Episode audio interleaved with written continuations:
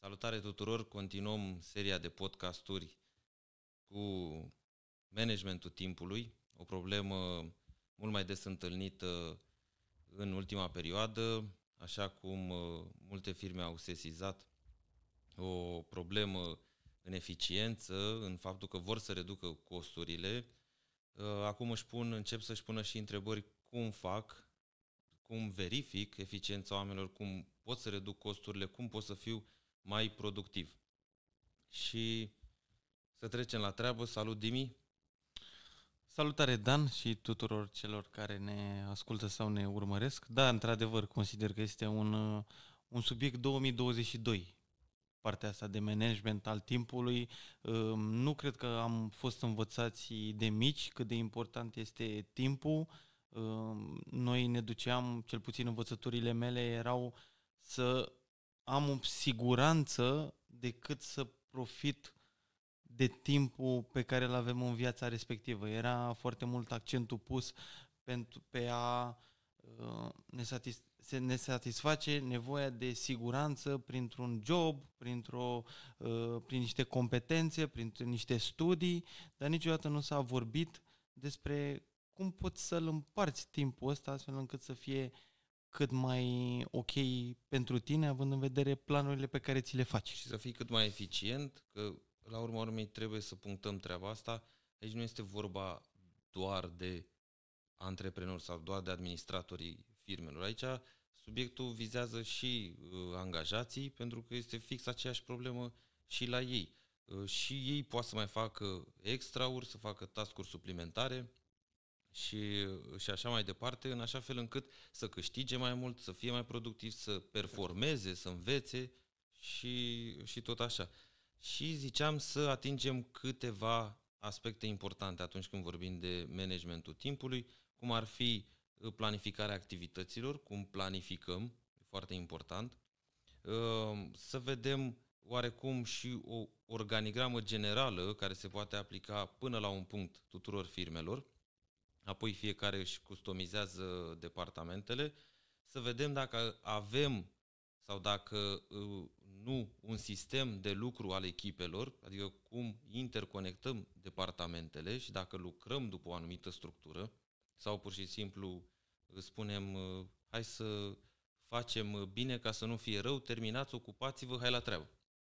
Ori avem o structură sau nu există, sau dacă o avem, cum o eficientizăm, pentru că nici acolo nu te poți opri, că piața și viața firmelor este mereu dinamică, știm treaba asta și trebuie eficientizat în continuu. Dar și cel mai important, în ultim aspect, cum măsurăm timpul și cum măsurăm activitățile profitabile. Pentru că, așa cum știm din principiul Pareto, 80-20, care se aplică la clienți, și ziceam că poate 80% în cifra de afaceri este adusă de 20% din clienți, cam așa se poate întâmpla și în activități, în planificarea activităților și în planificarea producției, produselor, serviciilor, că s-ar putea să muncești unde nu trebuie, cum spunem noi. Și s-ar putea ca 80% din timp să ți se ducă pe 20% ce e profitabil. Și atunci poate vrei să întorci un pic procentele.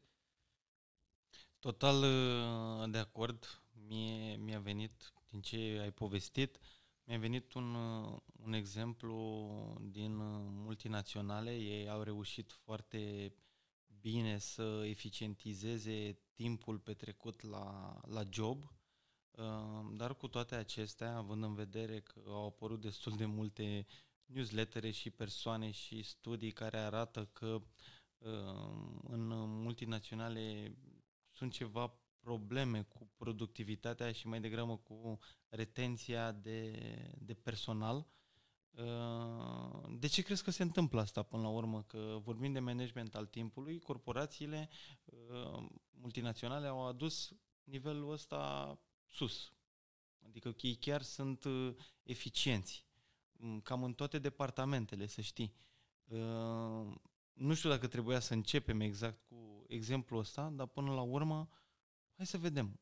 E bine să îți manageriezi timpul 100% ca și eficiență, cum au făcut ei, sau, ok, manageriezi, dar până în ce punct? E foarte bună analiza și hai să discutăm așa. Acum câteva săptămâni, nu știu dacă chiar CEO Google sau ceva din top management, nu rețin, era un articol pe LinkedIn care spunea că încurajează, chiar le cere angajaților să-și dezvolte o mentalitate antreprenorială, să încerce și ei să devină antreprenori. Nu se referea clasic, cum credem noi că a fi antreprenor înseamnă neapărat să ai firmă, el vorbea de o mentalitate de antreprenor care înseamnă că să cauți tu soluții să fii mai eficient, să te gestionezi tu mai bine, să riști, adică să faci anumite task-uri suplimentare pentru care nu ești plătit, dar riști că poți să câștigi, adică ieși un pic din zona de confort și ieși din acea siguranță de care spuneai tu în deschiderea podcastului. Nu mai ai, nu ai nicio garanție, dar asta încuraja el sau chiar le cerea să-și dezvolte această mentalitate de antreprenor. Dacă ne uităm în toată zona IT, cel puțin a multinaționalilor, tot ce înseamnă firme foarte mari, giganți, au dat afară undeva în jur de 20% din angajați deja. Și aici au apărut diverse speculații, bine, toată lumea vorbește de profit, de rentabilitate și așa mai departe, dar cred că se întâmplă cumva ceea ce noi mai discutam și anticipam treaba asta, și anume, atunci când este un val de creștere economică sau în activitatea firmelor, banii vin și pe antreprenori sau pe conducere, cazul multinațional sau firmelor foarte mari, interesează mai puțin. De ce? Pentru că ei își alocă un procent în care înțeleg pierderea, cum zic ei, și anume ceva de genul X% din cifra de afaceri sau X% din profit mi le asum. Cum e, de exemplu, în marile lanțuri de marketing, de marketuri, de retail, au pe fiecare magazin un 3% din profitul pe magazin și asumă pierderi. Care pierderi poate să fie din neglijența angajaților, produse expirate, n-au făcut rotația la raft, greșeli în depozit de manipulare și așa mai departe, furturi pe care ei nu le-au gestionat, că n-au prins hoții și așa mai departe, și îi spun, ok, domne, 3% din profit. Bun, dar, sau din cifră, repet, în funcție de ce indicatori are fiecare. Când profitul scade sau cifra scade, evident că tu nu te mai încadrezi în acea marjă, adică costuri de personal plus X plus Y minus pierderi, trebuie să dea sub, să fii în marja asta și tu nu mai ești. Și atunci prima chestie este, până te eficientizezi, sau mai ales în cazul multinaționalelor, ele sunt foarte eficiente în foarte multe procese, singura sau prima explicație care vine că sunt oameni prea mulți. Și oarecum are o logică. Păi am angajat cu 20% mai mulți că eram în creștere, acum trebuie să dăm afară și toți au dat afară. Să dă afară pe bandă rulantă de la marile companii. Ok, bun. Inclusiv Google, Facebook, adică giganți. Deci, ca să concluzionez, managementul timpului în companiile multinaționale este bun, au ajuns la niște dezvoltări fantastice într-un timp relativ scurt, nu putem să dăm nume, dar probabil că se vede cu ochiul liber, vezi 2010 în România versus 2020. În România câte lanțuri de magazine au intrat din afara țării, și nu numai de alimente, ci și de DI sau știu eu ce, alte multinaționale avem și noi în Slatina până la urmă. Corect. Acum, hai să facem, îți propun să facem o analiză a acestor, adică să identificăm sau cum le zicem noi, hoții de timp. Da. Adică cine ne fură nouă timpul, să trecem și la aspecte practice și cum mai ales să-ți plac ție concluziile. Hai să facem la acest prim capitol o concluzie. Adică am înțeles, avem nevoie să fim mai eficienți, cred că și cei care urmăresc și antreprenorii își dau seama și angajații probabil realizează că, nu știu, sau ai sentimentul ăla că muncești toată ziua și la finalul zilei parcă n-am făcut nimic, pentru că ai făcut foarte multe lucruri, dar poate multe dintre ele nu sunt eficiente și atunci avem câteva soluții aici, o să le discutăm un pic mai târziu. Adică, ok, le-am identificat, știu care sunt, zic ce fac cu ele. O să ajungem și acolo să discutăm. Hai să luăm câteva aspecte practice și să identificăm, sau cel puțin ce am identificat noi, care sunt acești hoți de timp. Păi, telefonul care sună mereu. Crezi că e o idee bună să facem o paralelă între personal și profesional? E o idee foarte bună. Hai să facem, pentru că e fix același lucru și, adică, cel puțin subiectul de astăzi se pretează, crede-mă, în egală măsură. Da. Telefonul care sună mereu. Ok, hai să ne oprim după fiecare sau vrei să le prezinți așa și după le luăm pe rând? Hai să le prezint în mare. Da. Telefonul care sună mereu, clienții care consumă prea mult timp decât ar trebui să le fie alocat, colegii care se duc peste alți colegi și le consumă și timpul lor. Da. Hai să mă ajut și pe mine. Priorități neclare, adică hai să facem să fie bine, să terminăm, ca să nu fie rău, dar nu e nimic concret aici ce mi-ai cerut. Lipsa de delegare, asta e una din soluțiile ce am zis mai devreme, am identificat activitatea, nu o vreau, nu e bună, vreau să scap de ea, cum fac să scap de ea, că nu e chiar așa ușor, nu o mai faci și gata. Da. Refuz să o fac, nu e chiar așa, că poți să generezi mai mult rău. Amânarea sarcinilor mari și neplăcute, acele greoaie, alea care zici, nu mă apuc acum, mai stau puțin, o fac eu după masă nu o să o faci, las că o fac mâine, să termină săptămâna, n-ai făcut-o, mă apuc de luni apar altele și tot așa. Da. Adică cred că sună cunoscut ce vorbim noi aici. Internetul pe partea de social media, adică nu pe partea... Bine, în social media... Defocusarea în masă. Da, nu mă refer la cei care lucrează în acel departament de marketing, PR, promovare, nu. Cei care consumă. Exact. Și aici poate fi făcut o structură. La finalul programului, 30 de minute, poți să intri, să verifici, poate are legătură cu firma, poate ne ajută și până e altceva. Dar să-ți începi dimineața așa, cred că e o problemă. Să stai cu orele până la urmă. Aia e cea mai mare problemă. Hai să începi. Dacă începi și stai 10 minute...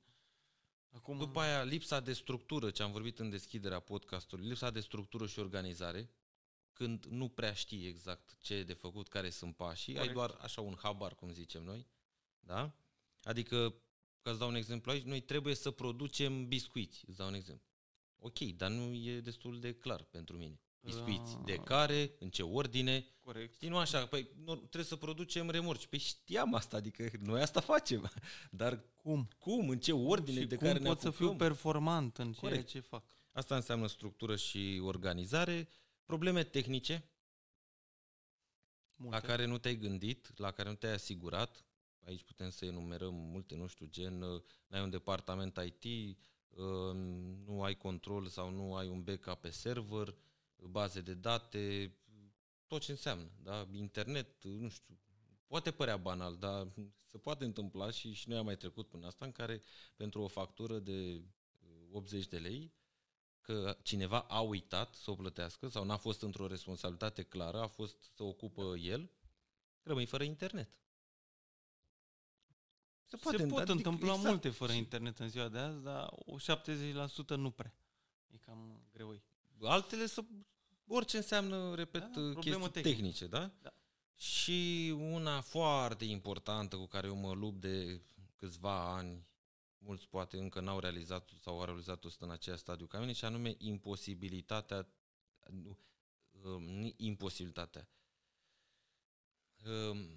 rezistența la a spune nu.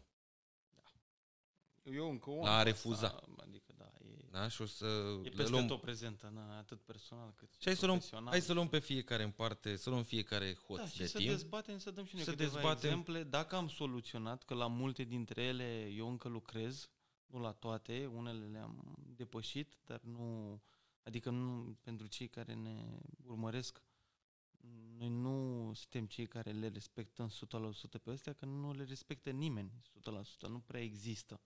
Dar măcar să știm de ele. Ideal. Să știm de ele și să lucrăm la ele. Dacă nu ajungem la 100%, măcar să ajungem la 70-80%. Care e prima?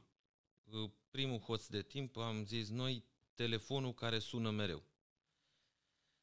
Aici trebuie analizat foarte bine fiecare departament, dar ce vreau să scot în evidență... Deci personal și profesional, nu uita. Despre ce vorbești acum? Deci telefonul care sună mereu, la ce se referă?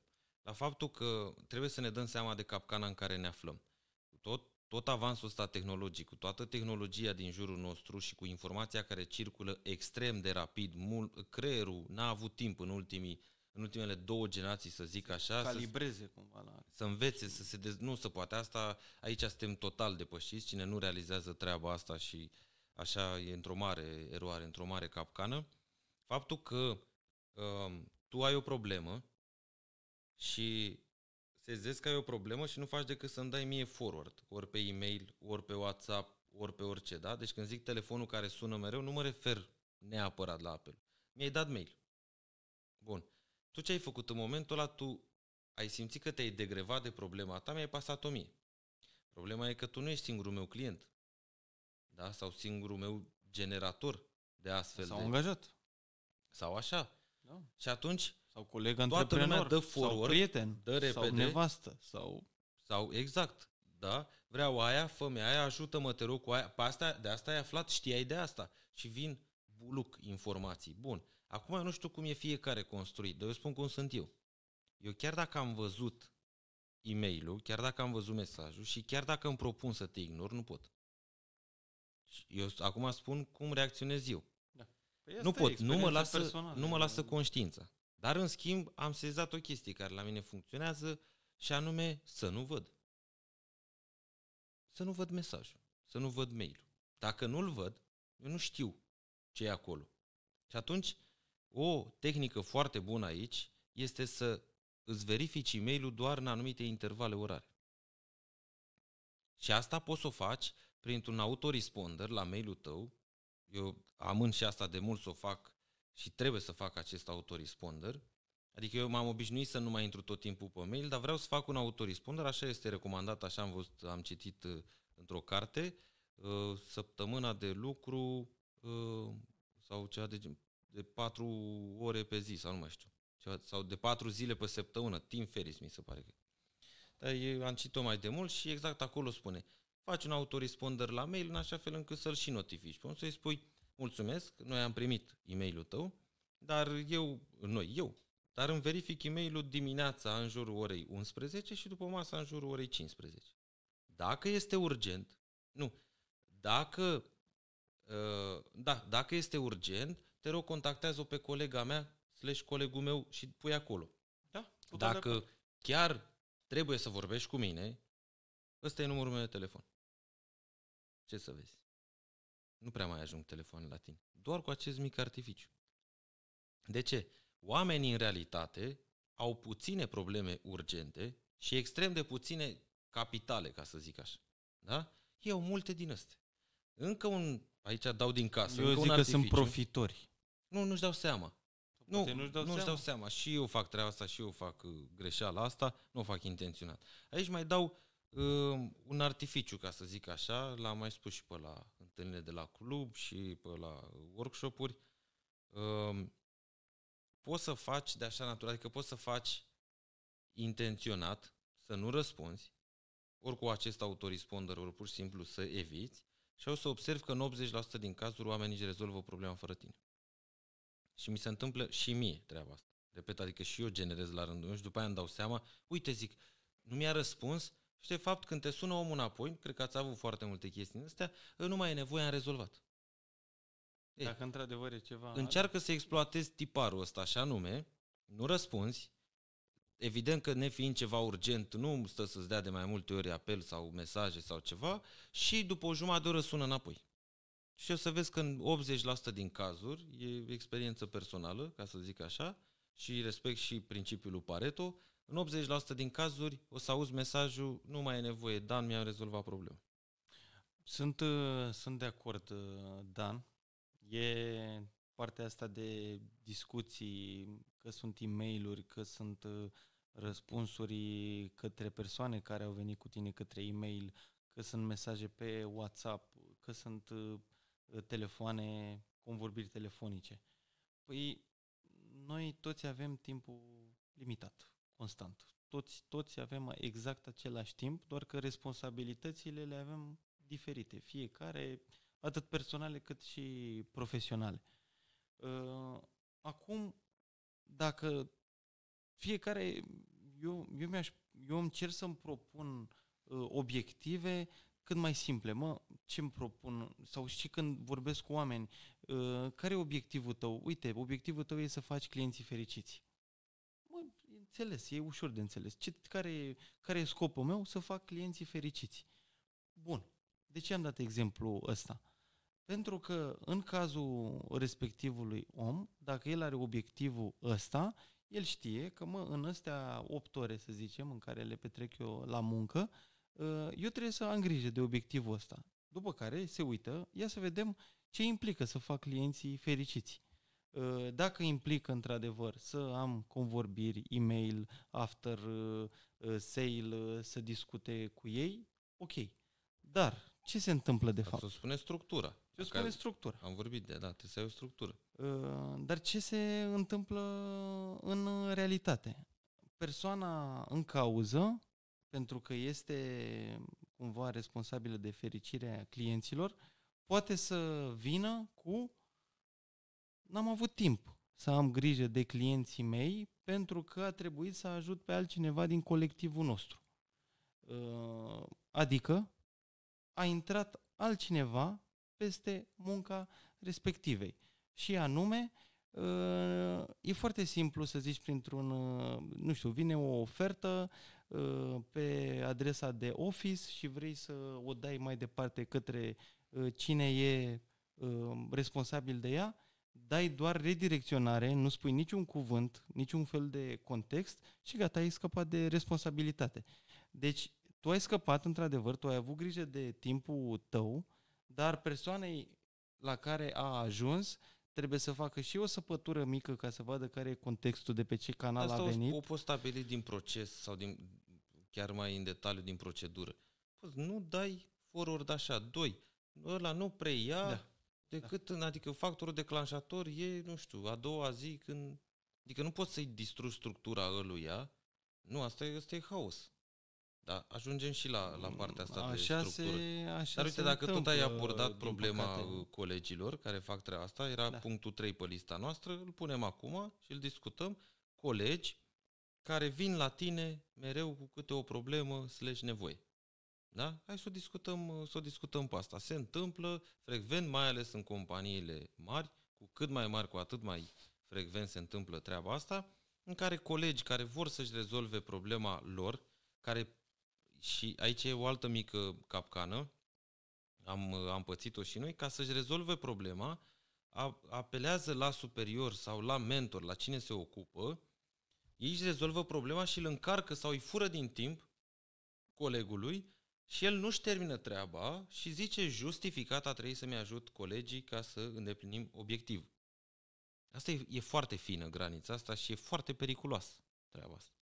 E foarte greu să pui o limită, pentru că dacă eu îi zic nu te mai du la ăla, hai, între departamente unele poți să le separi. Nu suntem o echipă și nu ne ajutăm. În interiorul echipei, dacă îi spun nu te mai du, să zică, păi da, dar n-am făcut pentru că.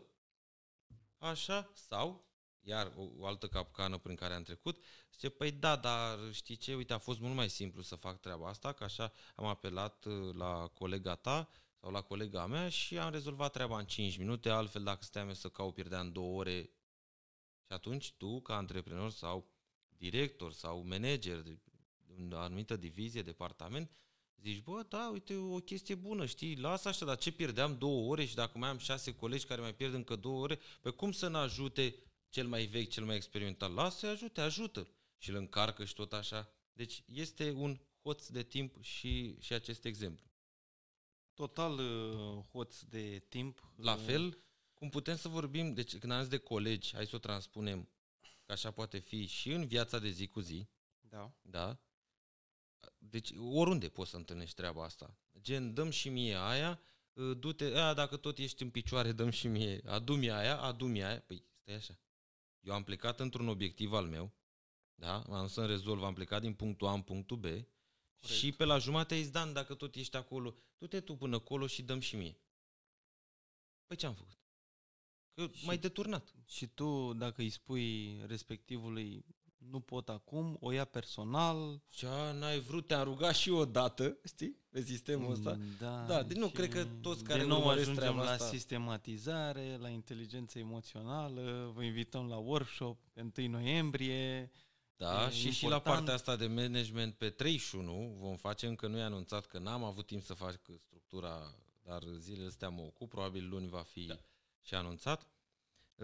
Și ca să revenim, pe același sistem hai să vorbim și de clienții care fură timp, care consumă timp. Și aici am câteva exemple foarte interesante, sigur o să te ajute și pe tine, sigur ești și tu în problemele astea, sau nu știu cât tu, dar sigur cei care ne urmăresc, imposibil să nu recunoască tiparul. Și anume, vin la tine cu o problemă, de multe ori măruntă, nu e nimic super important, și vin, inclusiv la telefon poate să spună treaba asta, trec și eu 5 minute pe la tine, sau trec și eu 15 minute, mai mult nu durează. Au venit, s-au așezat, rezolvă problema în 5 minute și restul, da, și aia și cu astea, ce, ai mai văzut modificările astea legislative și, domne, și cu guvernanții ăștia și ce fac și, wow, locul criză, ai văzut cum e cu roborul și cu nu știu ce.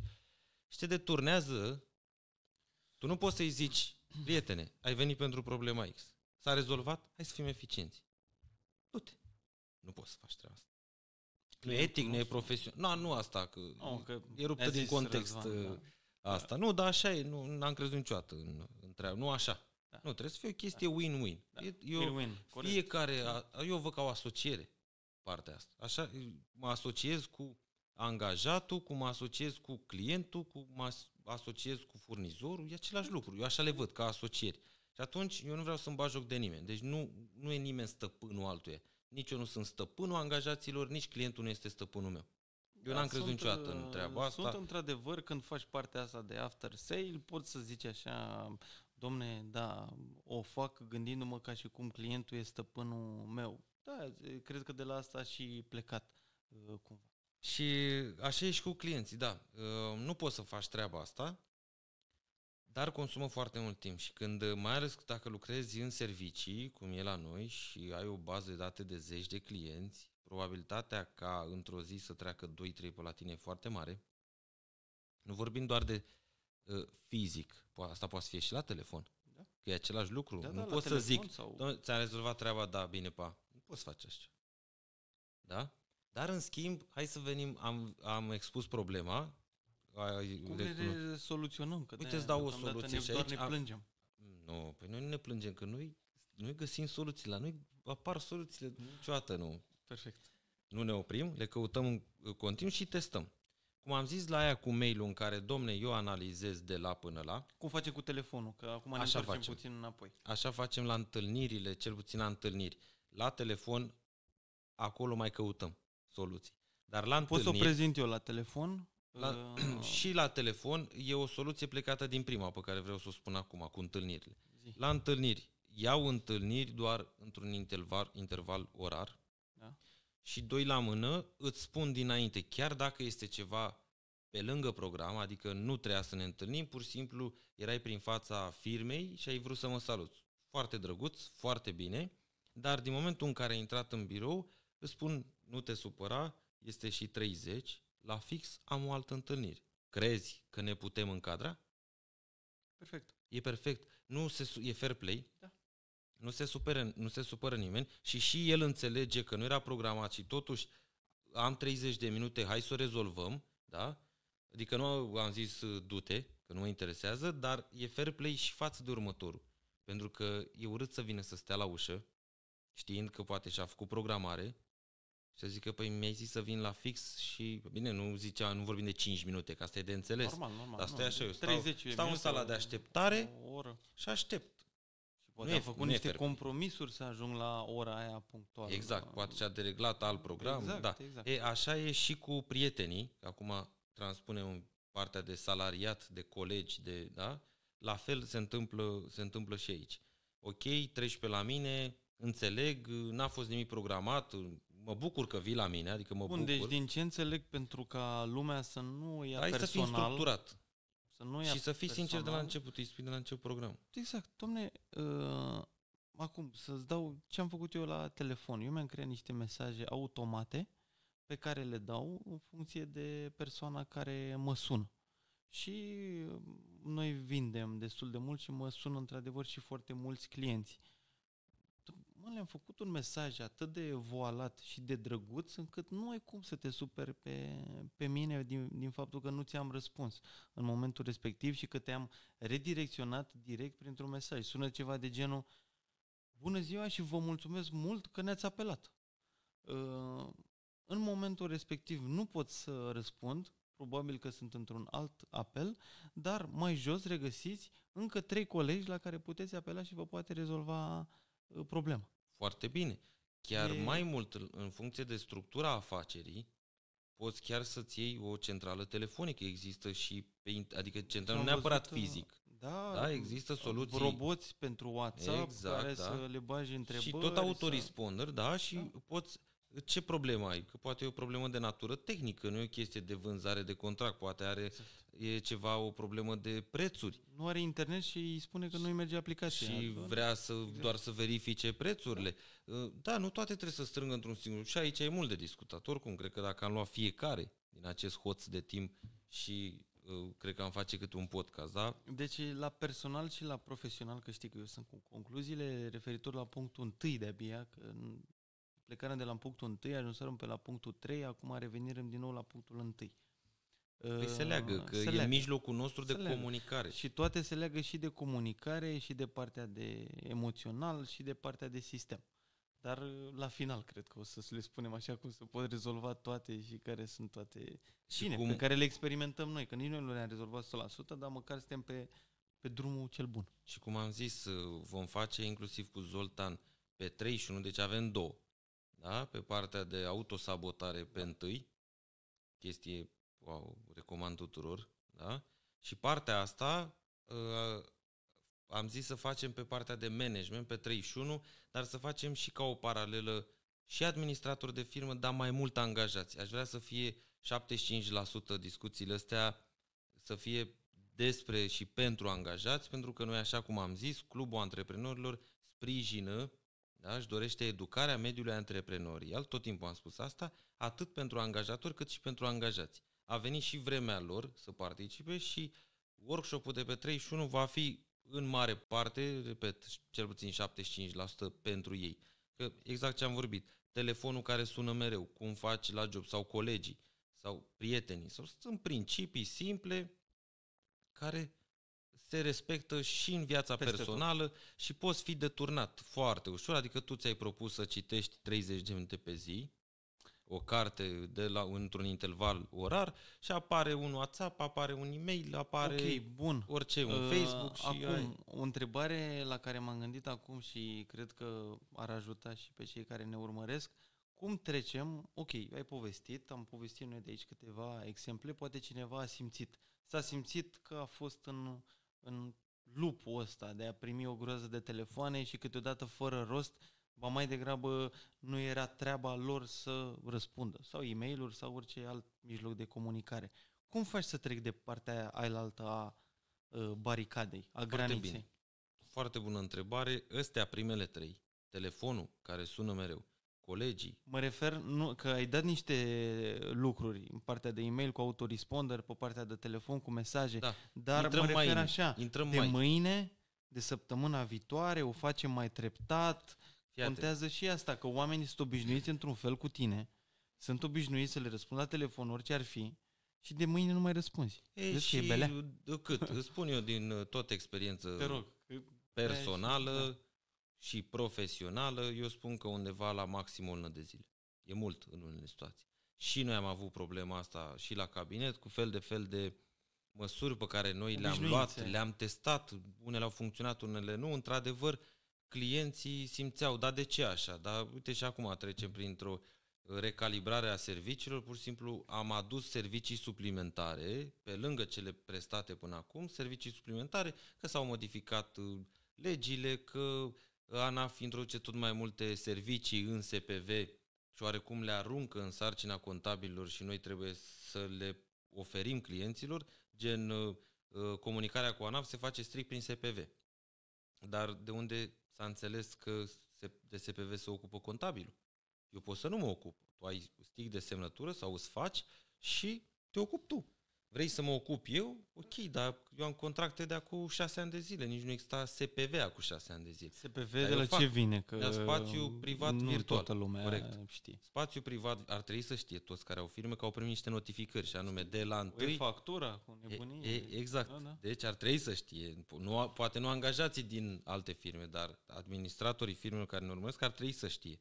Sau cei din domeniu financiar, sau cei contabil. Din domeniu, da. Da. Și am venit cu servicii suplimentare și imediat au apărut. Dar de ce așa? Dar până acum... normal, pentru că le schimbi un pic. Dar le explici, și așa se întâmplă și cu prietenii, și cu colegii, și cu familia, explici, spui ce se întâmplă și așa se va întâmpla. Deci și ca și concluzie, dacă observ că nu neapărat după acest podcast, poate ți-ai dat tu singur seama că, uite, vorbesc prea mult la telefon și nu e timp constructiv pentru unde vreau eu să ajung. Propunerea pe care a trăit-o și Dan și cumva am trăit-o și eu e să îți faci un plan, o structură, dom'le, să te ții de.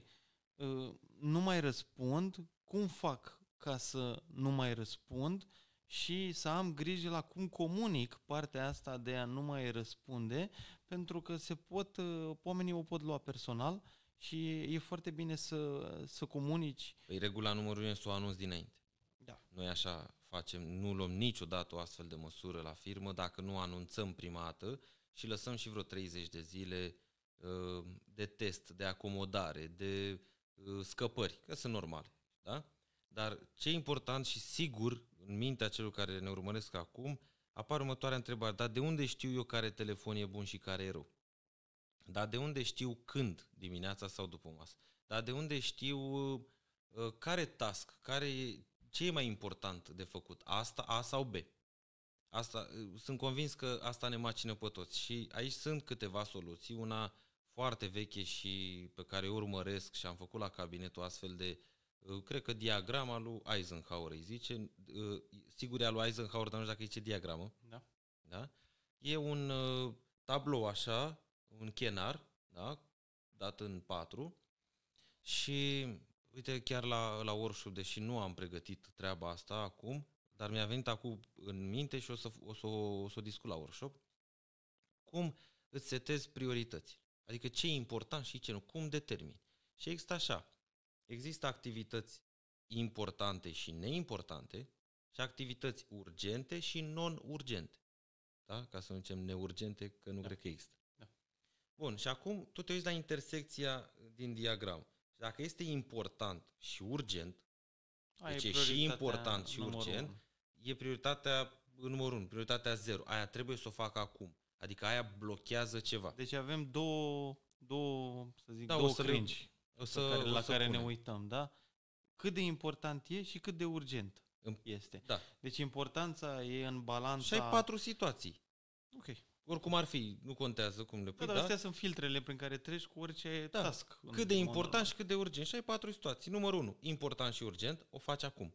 Aia pentru că poate să blocheze flux, poate să fie ceva foarte grav. Viața, da, normal. Deci aia se face acum. Dar, deși asta e partea interesantă, că deși e importantă și urgentă, nu o recomand, nu e numărul 1. Adică nu e cea mai interesantă. Cea mai interesantă parte, bucățică din această diagramă, e partea a doua. Este important, dar non-urgent. Adică nu este atât de urgent. Partea asta se numește planificare. Deci asta e esențială în job, în carieră, în firmă, în ce vreți voi. Și anume, vreau să deprind o nouă abilitate, vreau să ajung medic, vreau să ajung director de. Da? Vreau să fiu flexibil în viață. Mie nu place să-mi planific așa fiecare pas. Mersi. Eu vreau să fiu flexibil. Viața, da, am înțeles. Pentru eu asta aveam impresia. Că înseamnă flexibilitatea acum 6 ani, dar de fapt flexibilitatea și adaptabilitatea înseamnă să-ți faci un plan, nu se întâmplă așa cum ți l-ai făcut, și să nu te blochezi, că nu-ți ies lucrurile așa cum ai tu așteptări. Corect. Și revenim la începutul podcastului, când am zis că CEO sau un manager de top din Google le-a recomandat angajaților să fie antreprenori. Păi cine planifică? Cine atributul ăsta cui e specific? direct antreprenorilor. El planifică, el asta face inima, planul. Cred. Asta e inima antreprenorilor. El riscă și el investește. Astea trei elemente cred eu că sunt minime. Putem mai adăuga, poate, dar eu zic că astea trei sunt elemente minime pe care le are orice antreprenor sau trebuie să le aibă. Planifici, investești și riști. Și nu sunt greu de atins pentru oricine, stai așa puțin. Că, păi nu, okay. și ca angajat. Îți planifici că vrei să te dezvolți. Și ca școlar, și ca dacă și vrei să te duci la facultate. Ai 8 ore pe zi job. Ok, ți-l faci, trebuie, îți asigură necesarul, da? Lunar, e normal. Dar îți planifici 2 ore pe zi extra după ce vii.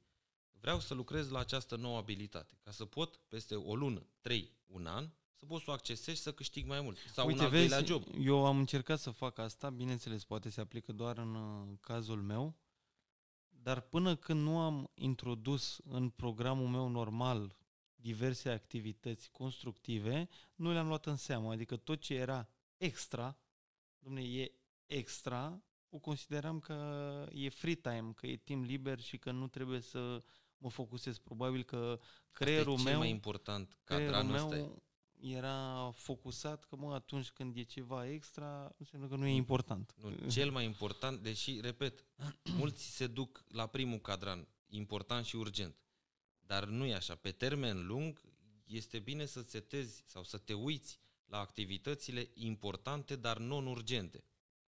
Da? Nu este urgent în sensul că nu azi trebuie să citesc toată cartea aia, dar este extrem de important să o citesc. Și atunci mi-o planific, 1 oră pe zi, 15 pagini dimineața cum am trezit. Bă, nu e greu, nu e mult.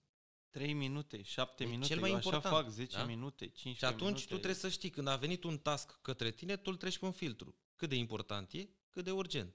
Păi e important și urgent, și aici fac o paranteză și o să revenim la treaba asta, că după aia o să apară următoarea întrebare în mintea celor care ne urmăresc.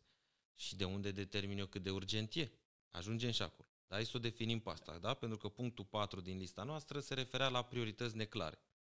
Da? Și am zis, le-am stabilit tot așa, pe primele două. Hai să facem, cu toate că nu prea respectarea noi neapărat personal și profesional, v-am vorbit mult de profesional, păi dar se aplică... Mai simplu să mă duc în dracu, dar se aplică. Da, se aplică exact la fel și cu soția, și cu copilul, și cu orice. Cum? Adică, domne, vrei să facem ceva împreună? Da?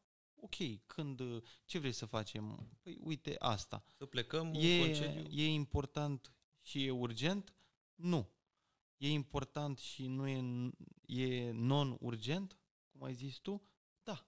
Că este, cel puțin pentru un cazul meu, ce are legătură cu familia, e important. Așa că da, trebuie să o planifici. Și urgența. Am găsit acum repede la un last minute, am găsit, uite, plecăm de mâine că e vineri și peste așa, e urgent, că pare urgent, da? Dar asta vor să pară ăia care vând că e urgent. Urgența pentru a vinde, da, scarcity. Ok, dar e important că știi, noi mai avem un concediu peste o lună planificat, de acum 2 luni.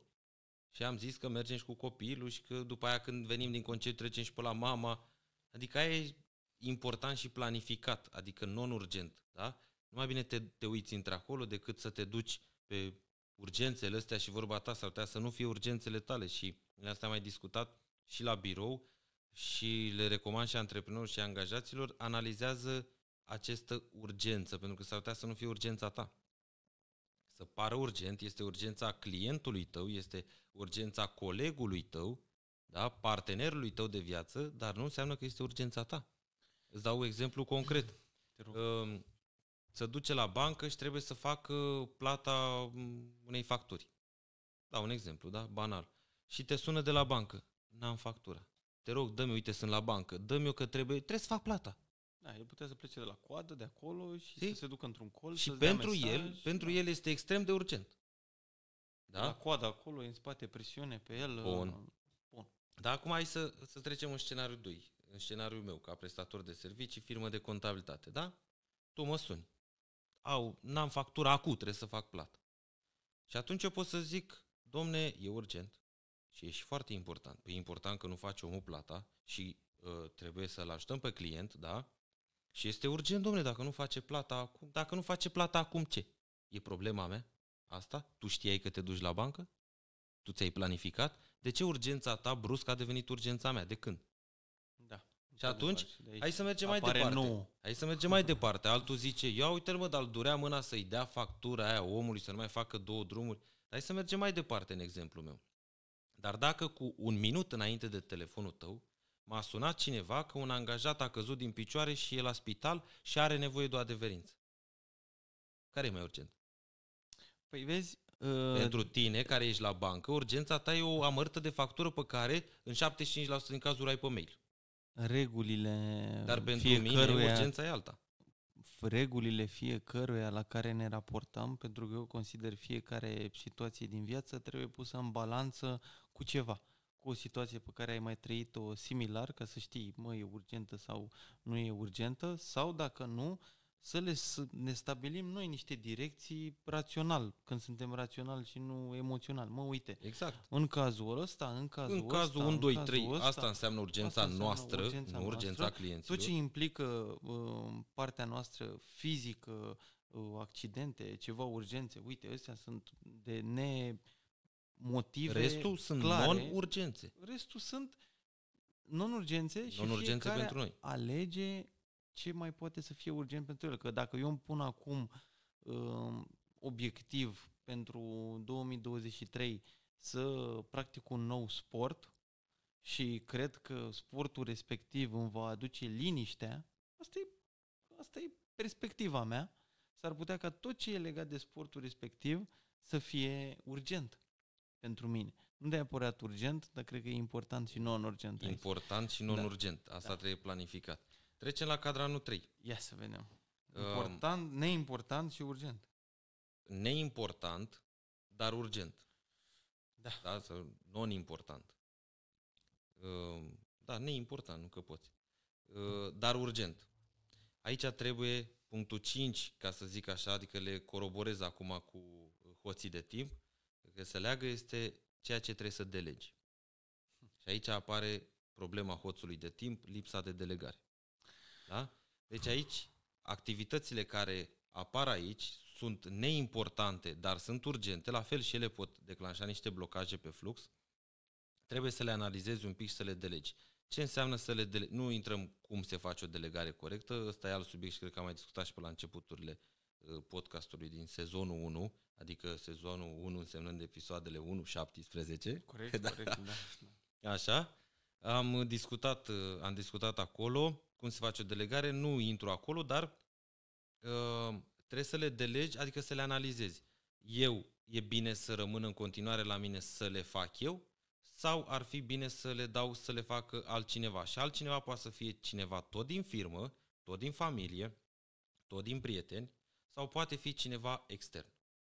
Și ăsta este modelul marilor corporații. De ce crezi că nu suntem noi românii? Că e clar, tot globul, cum să zic, așa s-a ridicat la nivel mondial, toate corporațiile, toate companiile așa s-au ridicat, prin delegare. Altcumva nu aveau cum. Pe la noi nu, pentru că cultura noastră a fost... Să nu intrăm în sisteme și cum au soluționat ei. Ce am primit eu, așa ca și educație, era că pe toate trebuie să ți le faci tu. Dar ce e greu să schimbi priza sau întrerupătorul? Sau să... Păi asta e, pui și parchet, te pricep, pui și faianță, știi, și cu... Îți repar mașina în fața blocului, cum se făcea odată. Și trebuie să le știi pe toate. Păi s-ar putea ca 80% din ele să nu le faci bine. Da. Dacă le faci tu. Și atunci numai bine le dai unui profesionist și ești mai în câștig. Și asta fac multinaționale. Uite-te, produc, nu știu, pix sau produc ca un cauciuc. Tu crezi că ei n-ar putea să-și producă ambalajul, de exemplu, la pixul ăla? Ce crezi că pun în balanță? Prețul. Și zic, da, de ce să-l produc? De ce să-l produc? Ce fac? Dau o masă a angajaților, dar de ce să-mi iau eu bucătar? De ce utilaje? De ce probleme? Iau un furnizor extern din mediul local, acolo unde am deschis eu fabrica în România, în Slatina, și se ocupă ei. N-ar putea să-și facă curățenie? Adică să-și angajeze 3 oameni, 7 oameni care asta să facă, de ce și asta o externalizează? Nu ei. Da, mă, produc cabluri, cauciucuri care... și aluminiu și nu știu să dea cu mopul sau ce vrei să-mi spui. Deci, nu, le delegi. Ele sunt urgente, da? Dar nu sunt importante multe din ele. Sunt urgente pentru că Dacă nu am, nu știu, cutia aia, nu pot să livrez. Dacă am o delegație străină, un posibil acționar și aici e mizerie și n-am unde să-l primesc sau nu i-am rezervat cameră la hotel, sunt urgente astea, da? Da. Dar nu sunt atât de importante, sunt neimportante în sensul că puteau fi făcute, faci o structură, e foarte simplu și atunci ori o delegi, ori externalizezi, care e tot deci o formă de delegare. Până să ajungem la structuri, pentru că, într-adevăr, corporațiile și firmele mari au sistem, au structură și cam știu cum să reacționeze în fiecare moment. Noi suntem niște pionieri, având în vedere că totuși suntem mici, ca și companii, și tot susținem partea asta de sistematizare. Dar până acolo, eu încerc să-mi dau seama de ce îmi era mie personal frică în trecut să deleg și în același timp vedeam același lucru și pe lângă mine. Pentru frică. Că am zis-o, frică. Asta e frica pentru că te gândești că celălalt nu va face la fel de bine ca tine. Așteptări greșite. Pentru că toată lumea, noi ne facem anumite așteptări. Dom'le, ia să vedem. Dacă îi dau task-ul ăsta lui X să-l facă, ce se întâmplă? Și îți vin tot felul de gânduri, că nu-l face cumva, că nu-l face la fel de bun, că nu-l face după regulile tale din cap pe care nu le-ai spus și tot așa. Corect. Aici vreau să spun că eu merg pe un principiu destul de ciudat acum, dar poate e interesant pentru cineva. Eu am încetat să mai am așteptări de la situații în care nu am 100% control. Pentru că automat și în momentul în care îți faci așteptare bună sau așteptare nu prea bună, tot apare ceva după. Ori o bucurie, ori o tristețe. Și nu prea am observat că nu sunt bune nici momentele alea de euforie în care, vezi, dom'le, gata, mi-am făcut așteptări pesimiste și mi-au ieșit și toată lumea e fericită acum că s-a îndeplinit planul și câteodată îți faci așteptări extrem de optimiste și nu ajungi la ele, din păcate. Acum, eu nu zic faptul că nu trebuie să-ți faci planuri pesimiste sau optimiste, că până la urmă dacă e să-ți faci un plan de afaceri sau o gândire, asta trebuie să faci și faci pe parte de previzionări. Dar să nu te mai atașezi atât de mult de așteptarea respectivă, să trăiești cu ea, să o iei, mai știi ce îmi spuneai în legătură cu planul nostru, în legătură cu ceea ce vrem noi să facem pe viitor? Da. Dacă nu ne iese. Nu, am zis, trebuie să nu ai așteptări. Și Gandhi, îmi place un citat de la el, îmi zicea în felul următor, când mi-am dat seama că totul ține de mine, atunci m-am liniștit. La ce se referă? Doar ce ține de mine este în responsabilitatea mea, 100%, nu ține de mine tot ce e în jurul meu. Adică mașina care mi-a tăiat calea, vecinul care nu m-a salutat, haterul după social media care a zis că nu știu ce, nu e bine. Eu nu pot să-l controlez pe el, nu ține de mine și atunci eu de ce trebuie să mă agit? Da? Vine o emoție din aia de frică, doar ce ține de mine și este 100% în puterea mea, doar acolo am eu control. Și acolo pot să fiu un pic neliniștit la ceva ce ține de mine. Dar niciun om și niciun fenomen care se întâmplă în jurul meu nu ar trebui să mă neliniștească. Am văzut caz recent de bullying sau de, nu știu, cum a mai fost și în social media cu gras slab, înalt, scund, că astea apar, e normal. Ca la fotbal, cu Steaua sau cu Dinamo, cu religia, cu mâncarea, astea sunt chestii, chiar am fost la un curs de gândire, de gândire critică cu domnul profesor doctor Dumitru Borțun, pe care o să-l invităm și la noi, la Slatina, la un workshop și clar și la un podcast. Și da, pe chestii de estetică, pe chestii de cultură, pe chestii care, cum spunea domnul profesor, nu pot fi evaluate și măsurate, nu trebuie să ai discuții pentru că ajungi la ceartă. Da? În sensul că dacă eu spun că mie nu-mi place telefonul tău, E o chestie de estetică. Exact. Părere personală. Da? E o părere personală și de aici hai să ne certăm, da? Da, bine. Am mai discutat treaba asta și chiar o să discutăm pe așa ceva. Cumva tot ce am discutat în sezonul întâi, tot dăm peste informație în dezvoltarea noastră și în toate subiectele. Adică sunt anumite lucruri care se regăsesc în orice. De exemplu, partea asta sunt de comunicare. Sunt tipare, cum am mai zis. Să zic, trebuie să comunici bine. Acolo vom face un podcast pe comunicare, clar. Da. Hai să revenim la diagrama noastră și ultimul element care a mai rămas. Deci cu recapitulare. Las cum facem la final, după ce îl prezentăm. Mai avem partea asta. Mai avem al patrulea element și anume neimportant și non-urgent. Da. Deci nu e nici important, nici non-urgent. Asta înseamnă eliminare.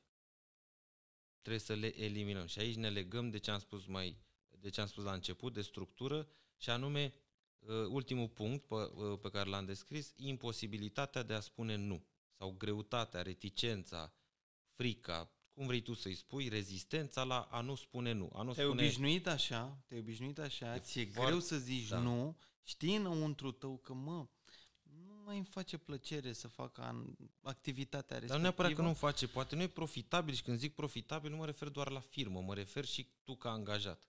Nu e profitabil să faci treaba. Cum nu e profitabil? Păi îți dau un exemplu tot din firmă, da? Care are legătură și cu mine personal și spun cum am făcut și încă mai lucrez la treaba asta. Acum 6-7 ani de zile când am deschis firma, aveam o prezentare a serviciilor, o carte de vizită, ca să zic așa, puteam lejer să pun pe un A5. Deci lejer, intra pe un A5. Făceam de toate. Și acum știu să fac. Mare parte din ceea ce știam și poate le fac chiar mai bine.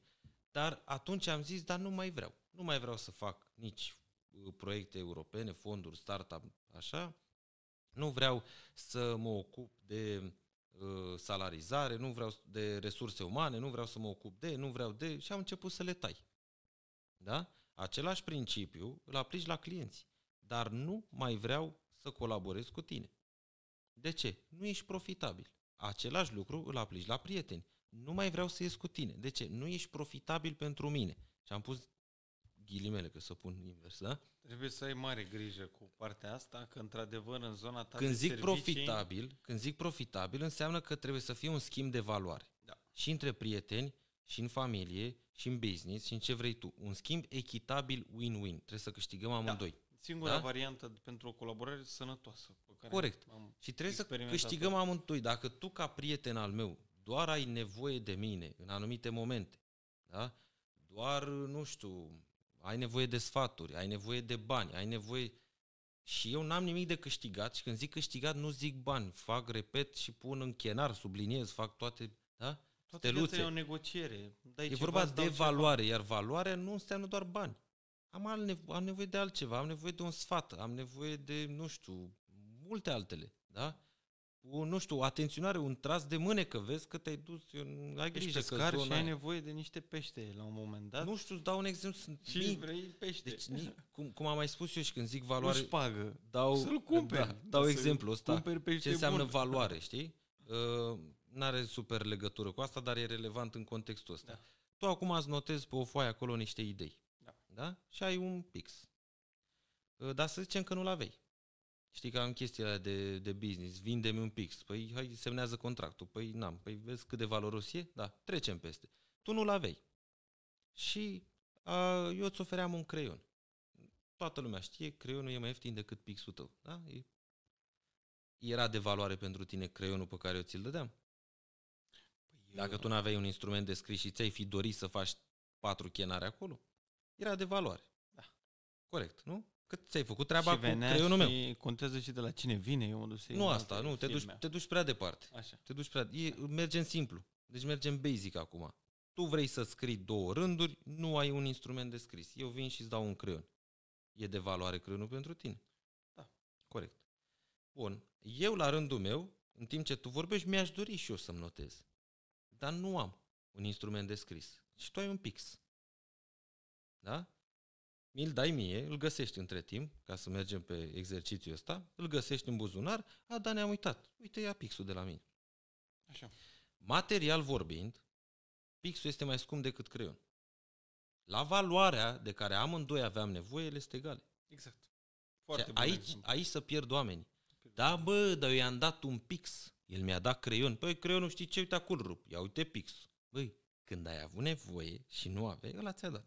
Aici, că sper că am lămurit, da? Da. Ce înseamnă schimb de valoare.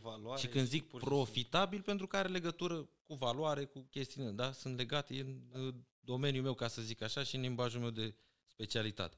De asta spun, trebuie să fie un schimb de valoare echitabil. Exact.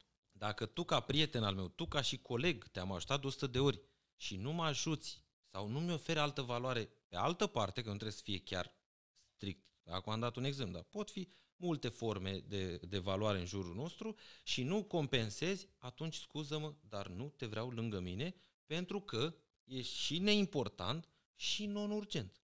Și atunci, nu zic eu, să o Eisenhower. Da, cine nu știe, caută despre, găsește diagrama astronomie de exemplu. Nu uitați să comunicați într-adevăr lucrurile astea bine, cum mai ales se face, cu clienții. Cum se face treaba asta, aici e o altă structură. Eu acum, bă, nu mai lucrez cu tine că nu ești profitabil, ăla se duce direct la toți clienții mei cu care lucrez și îi spune, bă, eu auzi, mă, figurantul ăla ce spune. Că nu, cum se face, noi acum dăm idei, da? O idee nu poate fi aplicată behind the scenes, cumva. Și nu poate fi aplicată în toate domeniile. Tu iei ideea și ți-o customizezi, da? Că și o carte, dacă o citim 3 inși, avem 3 idei, am înțeles. Normal. 3 lucruri diferite. În funcție de experiențele pe care le-am trăit fiecare. Și la fel, asta tot la cursul domnului profesor Dumitru Borțun ne-a și explicat de ce se întâmplă treaba. Adică sunt studii pe așa ceva, pentru că tu, cultura ta socială, bagajul tău, noi toți privim un obiect, ne uităm la camera aia, dar îl tratăm prin filtrele, prin bagajul nostru, da? Din educația pe care am primit-o acasă, în mediul în care am crescut, în școală, de la profesor, tot. Și automat că eu privesc cu alți ochi. Ăla. Și tu spui, dacă tu n-ai fost obișnuit cu camera și cum alții fug să vină la noi la podcast. Așa fac prieteniile până la urmă și chimia între oameni. În momentul în care două persoane se uită la ceva și văd cam același lucru, aia e chimia. Da. Cam așa o văd eu. Exact. Că altfel nu e ce să discuți. Dacă ești în contradicție totală, dom'le, eu cred că asta e o sticlă de apă și tu crezi că e sticlă de vin, nu prea ne putem înțelege. Și o tai din prima, da? Nu trebuie să o forțezi. Da. Deci astea 4 cadrane, oricum o să le mai discutăm, poate foarte chiar... Foarte interesant. Deci cam orice... Le poți trece până aceste 4 filtre, ca să zic așa, analizezi urgența, dar repet, urgența în natură, adică suprapus pe obiectivul tău. Hai să le luăm de la capăt, că mi se pare... Și apoi facem concluziile, corect? Concluziile, da. Deci avem important și urgent. Astea le faci acum? Acum. Partea de dar cu mențiunea analizează urgența. Hai să dăm și un exemplu aici. Exemple medicale. Nu neapărat. Nu, exemple... Aici e simplu. Dă tu un exemplu. Nu, deci aici la... Nu mă duc eu în personal prea mult. Nu, la asta cu... La oricare din aceste 4 cadrane, analizează-le natură cu obiectiv. Deci uită-te... Nu, îmi spui din ce rol te uiți acolo. Da. Da? Și ce analizezi. Dacă... Hai să luăm un exemplu. Vrei copilul, nu știu, vrea să facă medic. Da? Sau ai un obiectiv complex. Vrea o avansare. Să zicem, da? Cineva, un angajat, vrea o avansare. Trebuie să vadă, în primul rând, ce pași trebuie să fac. Adică, care e obiectivul? Vreau să avansez. Bun. În 6 luni îmi propun să ating un nou rol. Da? Bun. Ce înseamnă asta? Înseamnă că este important pentru mine, dar nu este urgent. Adică nu mâine avansez. Nu e mâine, nu aplic pentru mâine. Da? Știu că mi-a 3 luni, 6 luni, un an. Făcând treaba asta, unul la mână ai câștigat și liniște. Adică nu ești... presat de timp. Sau ești ai conștientizat că, cumva. Da, aoleu, ce mă fac, au mai trecut 3 luni din viața mea și eu tot n-am ajuns pe poziția aia. Păi am stabilit că trebuie planificat și că ți-a cel puțin un an. Da? Deci, asta nu înseamnă să dormi în bocanci. Dar, primul lucru, ai stabilit. 2. După aia, planifici, adică de-aia însă, de fapt, cel mai important e cadranul 2. Este important, dar nu e urgent. Pentru că e pe termen mediu și lung planificat. Da? Aici vin toate planurile legate de obiectiv. Bun. La important și non-urgent. Corect. Este esențial ăsta, cu planifică. Și tu te uiți și spui așa, păi pentru a-mi atinge obiectivul într-un an de zile, eu trebuie să citesc 5 cărți de specialitate, să fac 2 workshop-uri și să particip la un training, nu știu unde în țară, sau la o prezentare, da? Ți le-ai planificat, le pui în calendar. Că veni vorba, tu cum îți planifici acțiunile de lungă durată? Te rog, scuze. Uite, vezi? Scuze. Rămâi la subiect. Corect. Dar știi că îmi uit ideile. Notează-le că acum ai pix.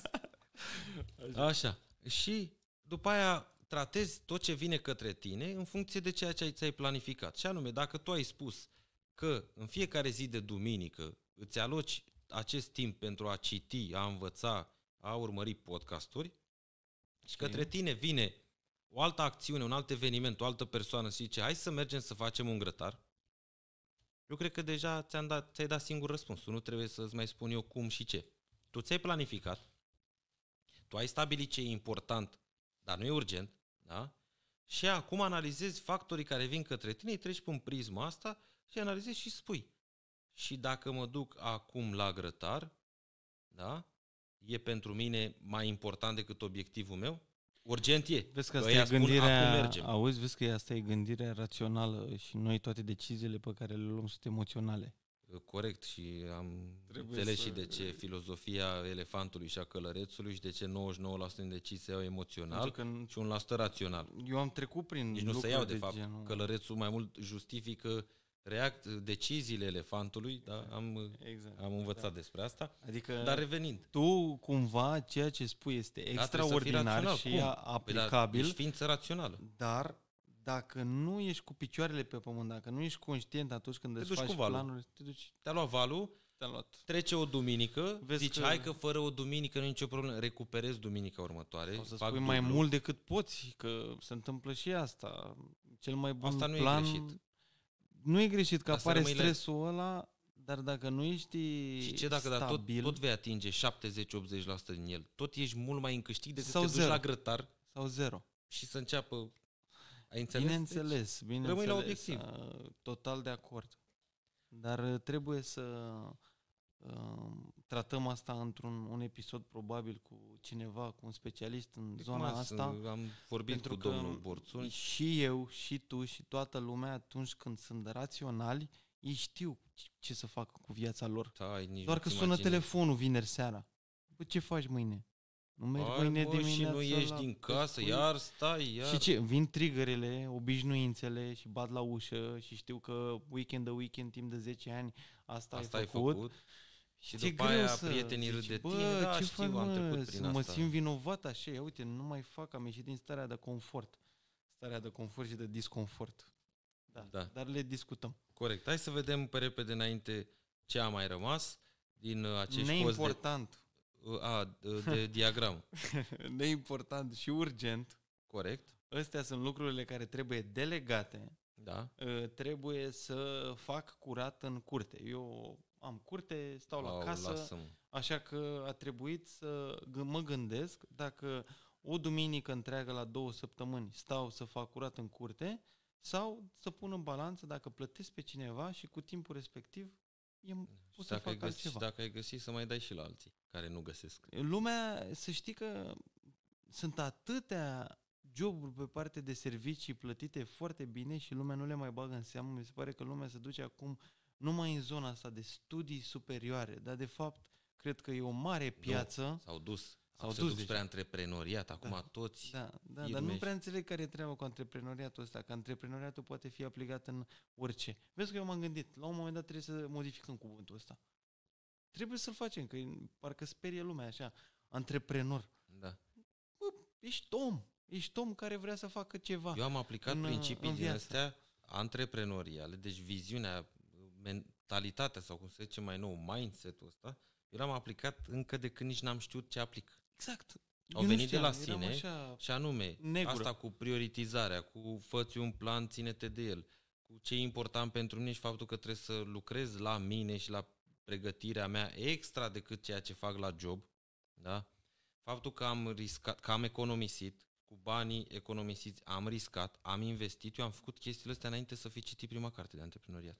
Au venit de la sine, deci toată lumea cred eu că are puțină parte. Dacă ești rațional, vorbim mai devreme și ai o gândire critică, te duci la piață, da? Îți vin de la sine, sunt logice, nu-ți trebuie carte multă. Ce-ți trebuie carte e ce vine după. Că deci eu cred că e mai nevoie de răspunsuri. Un blocaj ca și graniță când se vorbește de antreprenoriat. Pentru că multă lume când înțelege, de fapt spune, a, asta era antreprenoriatul? Da, mă, da. Așa simplu. Da. Așa simplu. Bine, nu e simplu. Trebuie să fii consecvent și disciplinat. Gândirea și, e.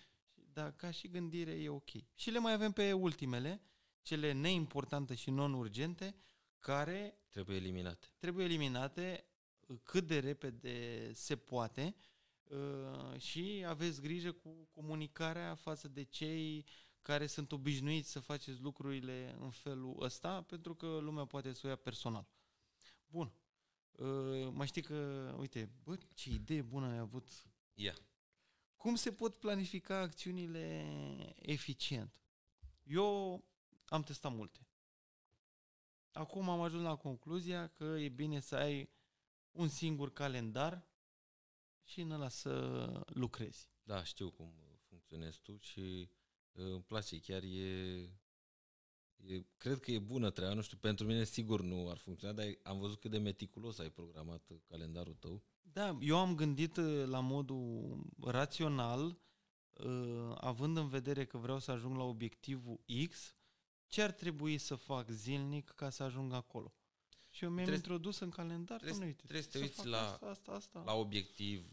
Eu spun cum fac, adică mă refer mai mult la instrument, că nu vreau să intrăm acum vis obiectiv, cum să-l faci, nu discutăm acolo, viziune nu. Și nu. Dar ce instrument? La cele pe termen scurt.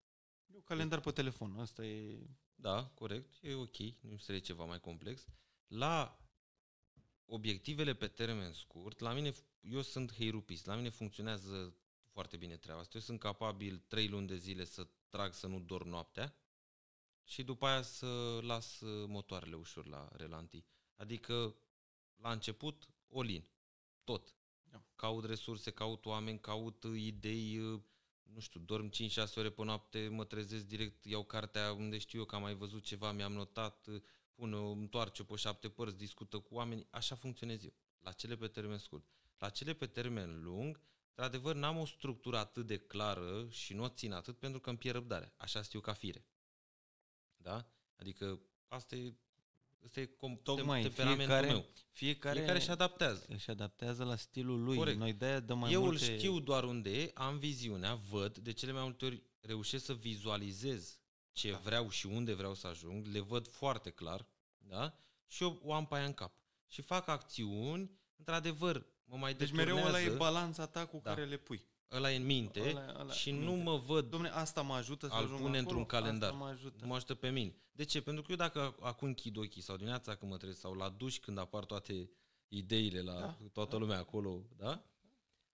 Meditează, ca să zic așa, toate acele idei care îmi vin și tot ce vreau să testez sau să aplic sau testez, funcționează, nu funcționează, le trec prin acel filtru și prin filtrele mele cele 5 la care am discutat într-un podcast tot la început, și anume trebuie să-l analizez prin prisma timpului, banilor, oamenilor, competențelor și acțiunilor. Ăstea 5 lucruri la mine funcționează, orice obiectiv îmi dai, orice exemplu, orice cei care ne urmăresc să ne trimită un mail la Clubul Antreprenori și zi, uite, ajută-mă tu cu obiectiv. Eu spun că orice obiectiv îmi ridici la fileu, eu dacă îl trec până astea 5 filtre, doar cu mențiunea că sunt filtrele mele. Adică eu analizez timpul... Un plan de afaceri personal îl văd. Corect, da. Și în baza experiențelor mele anterioare, adică ce am testat și n-am funcționat și tot așa. Ies alte output-uri, alte rezultate, dacă faci le aplică la persoană. Altcineva. Da, nu poate să existe. Deci, nu există. Pentru că nu există două creiere structurate identic. Pe pământul ăsta nu există la fel. Sunt ca amprentele, sunt unice. Știu, așa e și gândirea, în funcție de experiențele anterioare. Deci la un psiholog când te duci, primul lucru încearcă să sape și să vadă de ce vezi tu lucrurile așa. Nu zice că le vezi bine sau rău, pentru că nici el n-ar de unde să știe treaba asta. El vrea doar să te facă pe tine să conștientizezi și să-ți arate de ce tu le vezi așa. Da? Exact. Deci sunt unii oameni care au o gândire limitativă în privința banilor. Banul e ochiul dracului. Să ne amintim, da? Am avut bani. Sau de ce femeia trebuie să stea la cratiță? Da? Astea-s gândiri limitate, dar trebuie văzute de unde sunt. Obișnuințe venite din... Exact cum la curs, cum a zis domnul profesor, doctor, ție ți se pare normal să mănânci cu lingura și cu furculița? Păi da, păi de ce ți se pare normal? Că alții, alte popoare, alte continente mănâncă cu mâna sau cu două bețe. Sau direct din castron sau... Da, cu mâna. Da? Variante, dar vezi, tu zici, mi se pare normal. De ce? Pentru că așa ai fost tu educat. Asta ai văzut tu în familia ta, în regiunea în care ai trăit, în țara, în continentul ăla. Aia te-a educat pe tine. Și tu ești capabil, ești în stare să-i dai altuia în cap pentru ceea ce crezi tu că dar e corect. Cum să-i dai în cap că tu ai dreptate. Îmi veni un gând acum și cred că... Adică cum poți să vezi lucrurile mai macro așa și să ieși puțin din convingerile și credințele pe care le ai? Contestă tot ceea ce știi. Am aici un podcast. Eu te cred. Întreabă de unde știi ceea ce știi. De ce ești tu sigur că ce știi? Ăsta e un sfat pe care îl aplic eu, preluat de la tine și într-adevăr a fost de mare ajutor și mereu lumea se blochează în momentul când vin cu niște întrebări din alea. Trebuia să faci nu știu cum, de unde știi. Întreabă-l de unde știi. Da, se blochează. Și dacă nu ajungi la un răspuns care poate fi măsurat, adică poate fi fizic măsurat, evaluat fizic, nu estetic. Da? Nu concepții. Da. Aici e o problemă. Concepțiile sunt de natură filozofică, sunt politică, sunt religioase, sunt de natură estetică, le-as concepții. Da. Nu pot fi măsurate. Dacă discutăm de așa ceva, mai bine nu discutăm că ne certăm. Undeva ne vom certa, suntem pe aceeași lungime de undă și la un punct, eu spun, dacă o lungim prea mult, sigur divagăm. Și acolo apar, nu e maș. Și încep. Și atunci, întreabă-l pe cel care vine către tine, e tatăl tău, mama ta, nu contează. Soră, frate, și ar trebui să faci așa. De ce? De unde știi? Pentru că dacă am observat asta, Dane, orice sfat care vine fără necerut nu se aplică. Nu are treabă, nu, lasă-le să vină. Nu, e bine. Dar tu trece-le prin prisma ta. Și anume, dacă eu vin acum să-ți dau ție sfaturi despre cum să produci o remorcă, tu cum să mă asculți pe mine? Păi ce-ai? Ai luat o raznă? Eu nu mă pricep, eu nu sunt inginer. Și dacă eu vin corect. Și sunt convins, nu e bine cum faceți voi. Remorca aia ar trebui puțin mai lungă. Tu trebuie să te uiți la mine. Ok, zici da, bine. Și atât. Tu nu ai ce să discuți cu mine, tu mă lași în pace. Tu trebuie să te uiți cine îți dă sfatul ăla. E avizat, e pregătit, a testat, a făcut măcar o remorcă în viața lui. Deci cele mai multe discuții inutile le-am văzut din aceste contradicții care vin din păreri personale. Astea sunt cele mai... Și așa e și la apar job, și certuri. Așa e și la firmă. Și colegele când vin către mine. Eu cred că aici meritam sau trebuia să... Dăm cifre. Arată-mi cifre. Că eu cred că... Păi da, și eu câte cred... Eu cred că nu e ca tine. Uite, vezi tu, acum toată România și toată Europa, noi aici avem Constituția, da, domnule? La aia, ăla e standardul tuturor. Și e pace. Adică toată lumea știe cumva și respectă toate regulile societății. Pentru că toată lumea are un reper la care se fac referire, cumva. Dar privind experiențele noastre, nu avem un singur reper.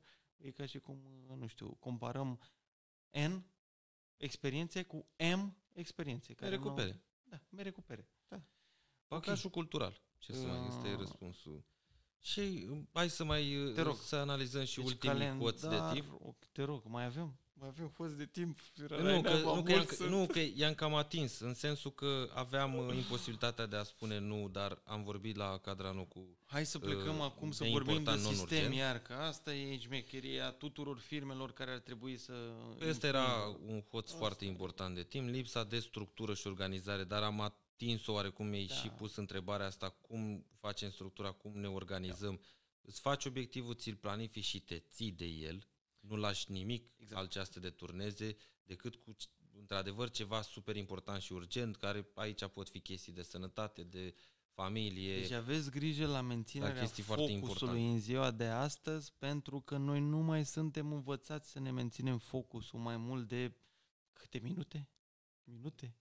Vrei să vorbim de ore? Da, nu știu. Cred că de ore. Nu, dar în niciun caz e foarte greu să o duci mai mult de o lună de zile. E foarte greu. Cei care trec de o lună de zile... Adică e ca și cum la fumători, da? Dacă te-ai lăsat de fumat mai mult de o lună, eu zic că ești aproape, nu știu, 90% ești declarat nefumător, dacă ai reușit treaba asta. De-aia mulți nu reușesc și reușesc 2 zile, o săptămână, 2, sau cum studiile arată, că am citit cartea lui Alan Carr, 3 săptămâni. Și el spune, de exemplu, că după 3 săptămâni ești nefumător, dacă ai reușit. Da, dar mai durează încă partea de calibrare, okay, vreo 6 luni. Dar nu, că nu intrăm în asta, dar eu spun așa, focusul cred că dispare, zic cred, pentru că eu îl trec prin prisma mea, de-aia zic cred. Eu cam așa am spus la începutul întrebării tale, am spus, eu sunt heirupist. Tocmai de asta, că mi-e teamă că dacă o amân foarte mult și alții care mi-au propus diverse obiective, am spus, dă-mi acu, hai să facem acu, că dacă o amânăm nu mai fac. Să știi că înainte exact așa eram și eu, dar acum sunt în preponderent așa, dar acum mi-am creat niște valori în care cred foarte tare, care țin de sănătatea mea, de faptul că oricât m-aș zbate, dacă n-am sănătate, mă zbat degeaba și m-am mai liniștit puțin, să știi. Și din liniștea respectivă, în mod normal, ai impresia că, bă, nu mai apar lucruri. Trebuie să le spunem oamenilor că castel și liniștea este și făcut o structură. Da. Adică și aici, dacă ne uităm, asta e structură ce aici. Corect, într-adevăr. E structură. Adică și programul tău de dimineață, de după masă, de seară, de... Aia e structură. Tu ai o structură. De-aia a venit liniștea. N-a venit așa, stând în pat, erai pe canapea, te uitai la Netflix. Bă, dar ce m-am liniștit, așa ce m-a luat. Nu, am un plan. Am un plan pentru următorul an, pentru următorii 8 ani, pentru următorii 30 de ani, corect, pentru mâine, pentru un weekend, pentru săptămâna viitoare, pentru Revelion, pentru Crăciun și pentru tot. Noi cum am stabilit și noi, deci, când ne întâlnim, cine este o structură. Exact. Eu nu știu acum sau nu sunt dezamăgit că nu vrei tu să ne întâlnim mâine la 12. Păi dacă noi am stabilit că ne întâlnim sau ne auzim în fiecare zi la ora 4 după masă. Ce să mai ai structura noastră, așa colaborăm noi, așa.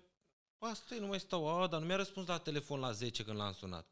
Ia uite-l cum faci. Ce e simplu, adică mi se pare banal, nu știu de ce trebuie să intrăm. Așteptării de genul, dar în fine, cât a trecut, că până la urmă știi care e treaba cu podcasturile noastre lungi, știu și cei care urmăresc.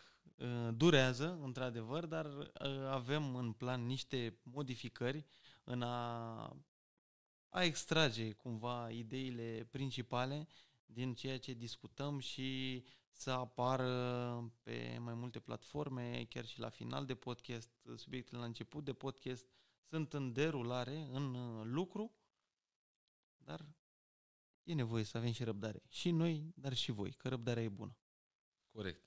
Și atunci, hai să ne oprim aici.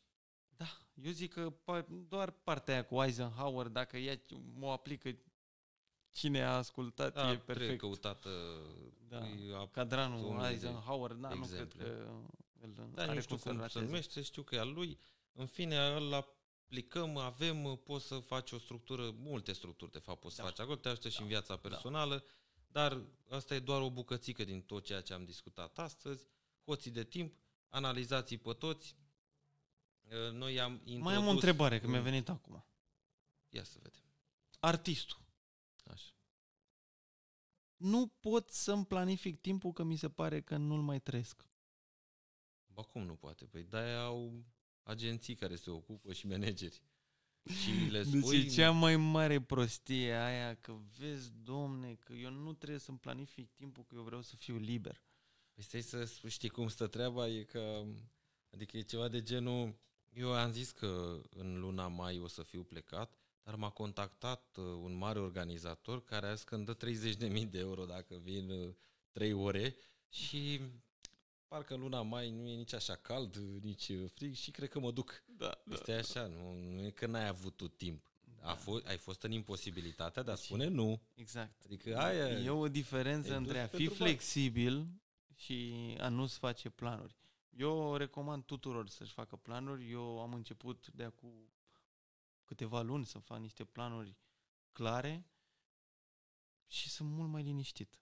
cred că și tu faci asta de mult timp, cred că de ani întregi și se vede clar că altcumva ai organizate lucrurile. Pentru că trebuia să recuperez mult din urmă, trebuie să ard mult mai repede niște etape, am avut multe minusuri și trebuiau repede compensate și mi-am dat seama că doar și vârsta la care te apuci, că așa, da, le faci, dar trebuie făcute într-adevăr la timpul lor ca să ai și energia și focusul. Da. Așa degeaba, idei am multe și mi s-au propus o grămadă și de colaborări și de asocieri și a trebuit să spun nu, pentru că m-am uitat la ce-mi doresc. Un singur obiectiv mare, lat, lung.